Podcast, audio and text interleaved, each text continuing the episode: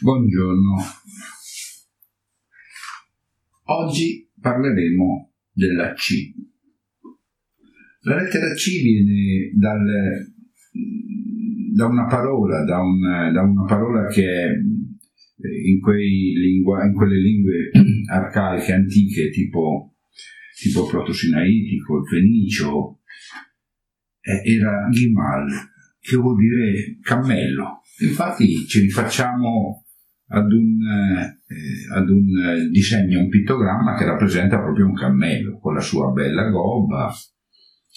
Questo cammello poi subisce, questo disegno subisce una stilizzazione e la stilizzazione cerca di ridurre la velocità, il tempo che occorreva, quindi bisogna aumentare la velocità e quindi viene fatto proprio stilizzato un ideogramma stilizzato dove si vede un trattino per la testa, un altro per il collo, un altro per la gobba, un altro per la coda, un altro per gli arti, però molto, molto semplice, molto stilizzato.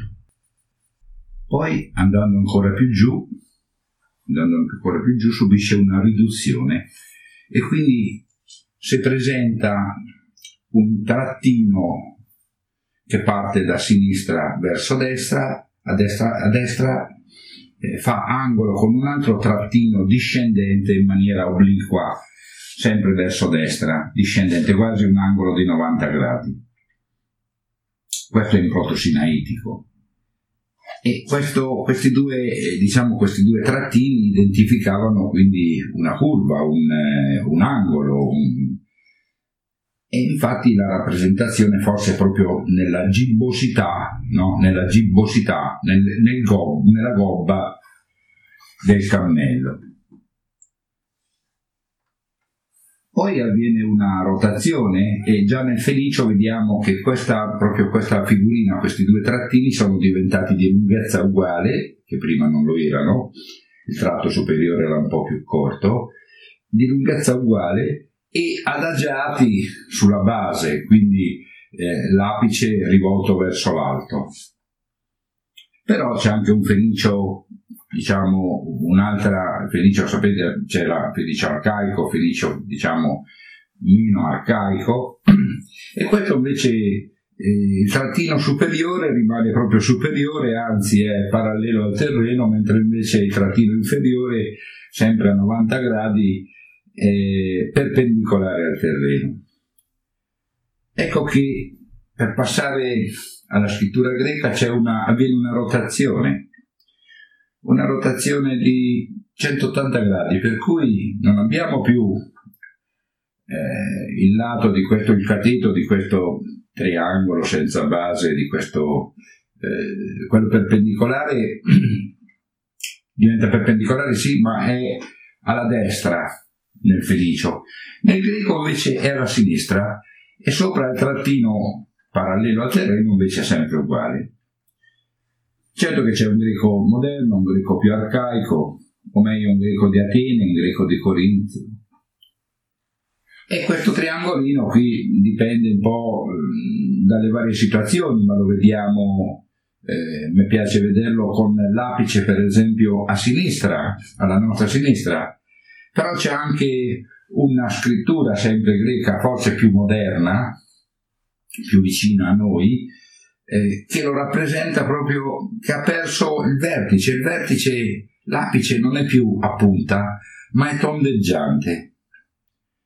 Tondeggiante quindi è una semicirconferenza, come ce l'abbiamo noi, è una semicirconferenza con parte concava verso la nostra destra. Il cirillico ritorna come il greco, il primo greco, quindi con il trattino verticale perpendicolare al terreno e quello superiore parallelo al terreno. L'etrusco invece ritorna come il greco di Corinto, con l'apice il vertice alla nostra sinistra e aperto invece a destra. E poi abbiamo anche le, l'etrusco, sì, L'etrusco che praticamente eh, ritorna come quello greco, perché è una cupolino, è una semicirconferenza aperta, concava, a destra. E poi abbiamo il nostro latino. Il nostro latino, noi abbiamo benissimo in mente la C come la formazione, questa semicirconferenza, questo mezzo tondino, eh, questo mezzo cerchio, con concavità rivolta a destra. Eh, questo concetto della concavità eh, si ritrova anche nel, nella scrittura araba. Infatti sono presenti, diciamo, due, eh, due, due archetti, uno basso e uno più alto, collegati insieme, con un puntino che può essere sopra o sotto o lateralmente a seconda della, della fonetica di questa lettera. Infatti nasce come una C aspra per Gimel, cammello.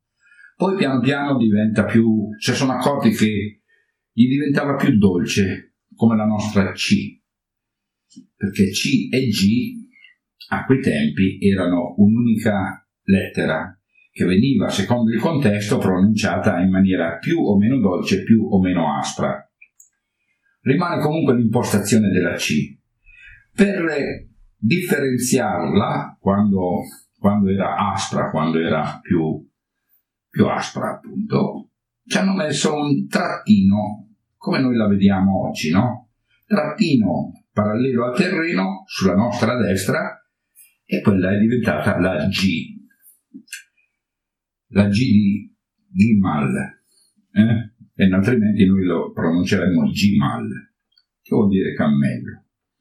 Ma questa Gimal in realtà è presente in tante lingue, il cammello si è sempre chiamato in quella maniera, anche Gamal. Eh, capite che da Gamal arrivare, arrivare a cammello la distanza etimologica è brevissima. Ora, questo trattino Alcuni l'hanno identificato nel, nel collo del, del cammello. A me sinceramente piace più l'altra rappresentazione che la vede come rappresentativo della gobba del cammello, perché la gobba è identificativo, è quello specifico, si parla solo del cammello, solo il cammello ha una gobba in quella maniera, mentre invece il collo potrebbe essere di, eh, rappresentativo il segno di tanti animali che comunque hanno un collo lungo. Eh? Quindi a me piace pensare alla gobba. Anche se alcuni poi addirittura eh, pensano, ritengono che sia la rappresentazione di un geroglifico egizio dove si vede un, eh, tipo un bastone da lancio, tipo, tipo il boomerang australiano per farci capire. Però, anche se è cammello o anche se è boomerang australiano, nel geroglifico egizio, chiaramente quella del boomerang australiano è un'idea per farvi capire, farvi immaginare com'è il tantino, no? Però in realtà non, eh, parliamo di due ere diverse.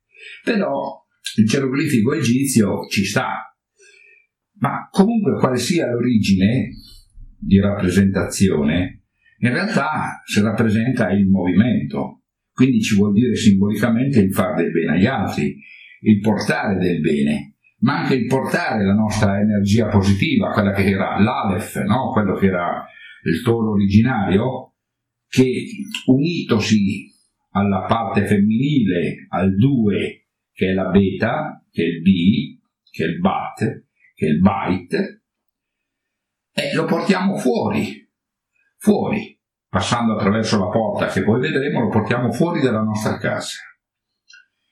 E, e questo eh, ci deve essere per forza, quindi vuol dire dinamicità, vuol dire movimento, vuol dire uscita, ma vuol dire anche uscita dalla fisicità per entrare nello spiritualismo, no?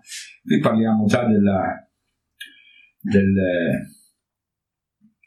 della terza entità eh? del sistema terziario, terziario.